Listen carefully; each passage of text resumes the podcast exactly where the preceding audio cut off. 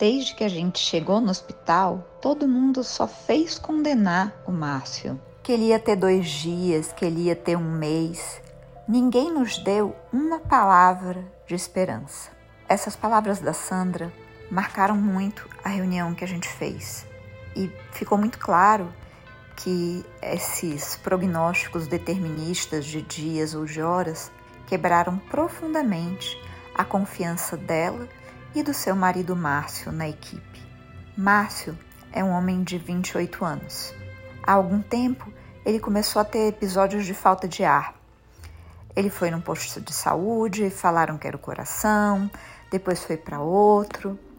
E num terceiro, havia um neurologista que olhou para o Márcio e achou que tinha algo diferente.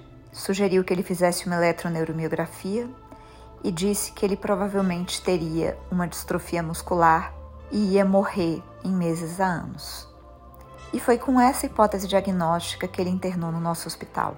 Quando ele chegou, ele fez alguns exames, foi examinado pela equipe da neurologia, fez um exame chamado eletroneuromiografia, que infelizmente confirmou a hipótese de uma doença degenerativa muscular, irreversível, que agora eu não vou citar o nome para preservar a privacidade dele.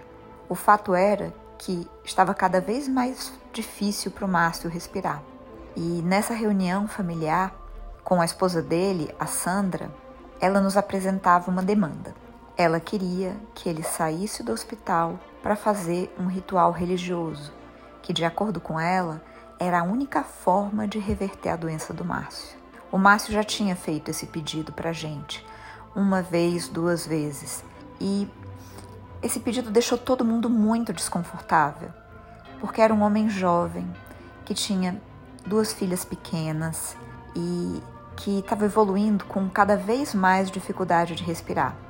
Às vezes ele precisava de oxigênio, às vezes ele passava a noite com a ajuda de uma máscara, um suporte não invasivo de ventilação e ele estava evidentemente piorando.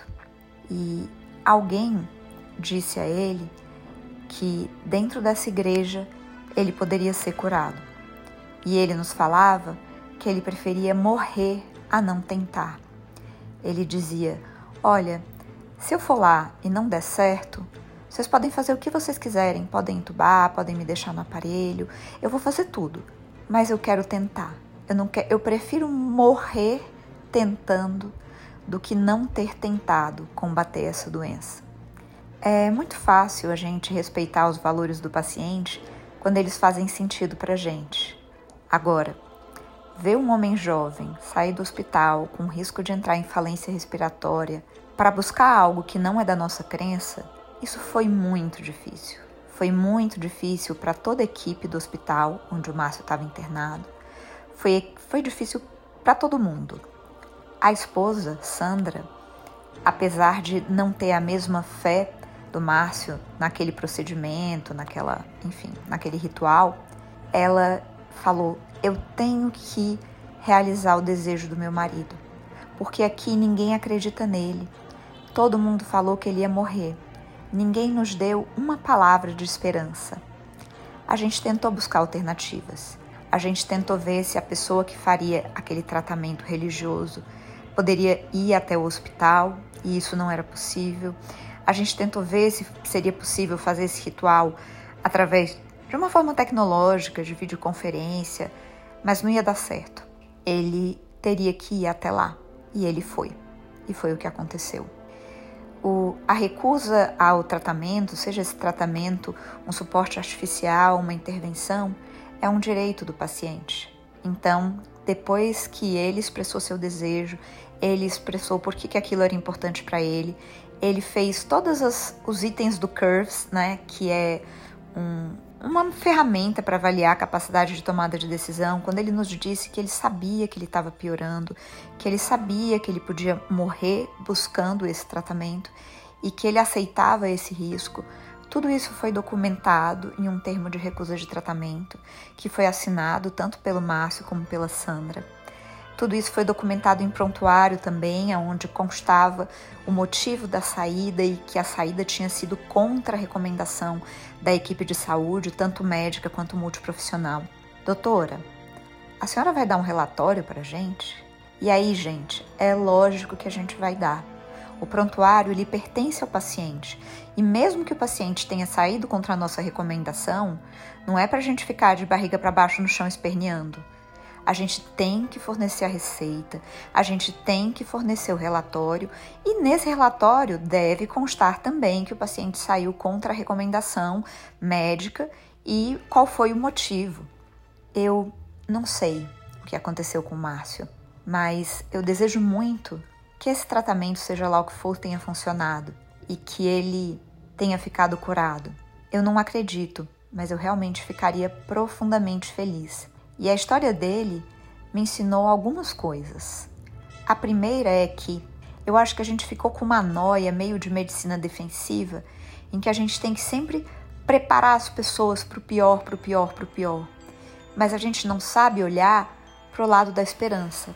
E essa reunião que foi feita com a Sandra e com o consentimento do Márcio foi bem interessante, porque eu estava acompanhada de um colega da neurologia que já tinha acompanhado vários pacientes como o Márcio e que soube dizer para ele meios em que ele poderia prolongar a sua vida com qualidade de vida, recursos que ele poderia ter acesso, atividades prazerosas que ele poderia fazer e que contou para ele tudo o que a doença não levaria, tudo que ficaria preservado. Eu acho que a história, eu não sei o desfecho dessa história, eu vou tentar trazer para vocês quando eu souber eu preciso conversar né, com a pessoa que me contou a história, é, saber o que foi que aconteceu, mas eu acho que ela nos mostra duas coisas de uma forma muito nítida. A primeira é que a gente não pode ser inimigo da esperança. Né? A gente não precisa reforçar a crença em um milagre, né? mas a gente pode ter esperança junto. E a gente não pode dar diagnósticos prognósticos, na verdade, muito fechados quando a gente não tem certeza deles. 48 horas? Como assim, gente? O cara não estava em processo ativo de morte, a maior parte do tempo ele estava respirando em ar ambiente. Então, vamos tentar ter compaixão e tentar ter equilíbrio ao dar más notícias. E a segunda coisa é a dificuldade da gente respeitar a escolha do paciente quando ela diverge do que a gente acha que é melhor mas aí é que a gente exerce a verdadeira autonomia. Aí é que a gente consegue respeitar, inclusive, quem é diferente, o que é muito mais difícil, mas é muito, muito, muito importante. Respeitar a autonomia de quem pensa igual a você não é nenhum mérito. Respeitar de quem pensa diferente é sim. E esse é o papo paliativo de hoje.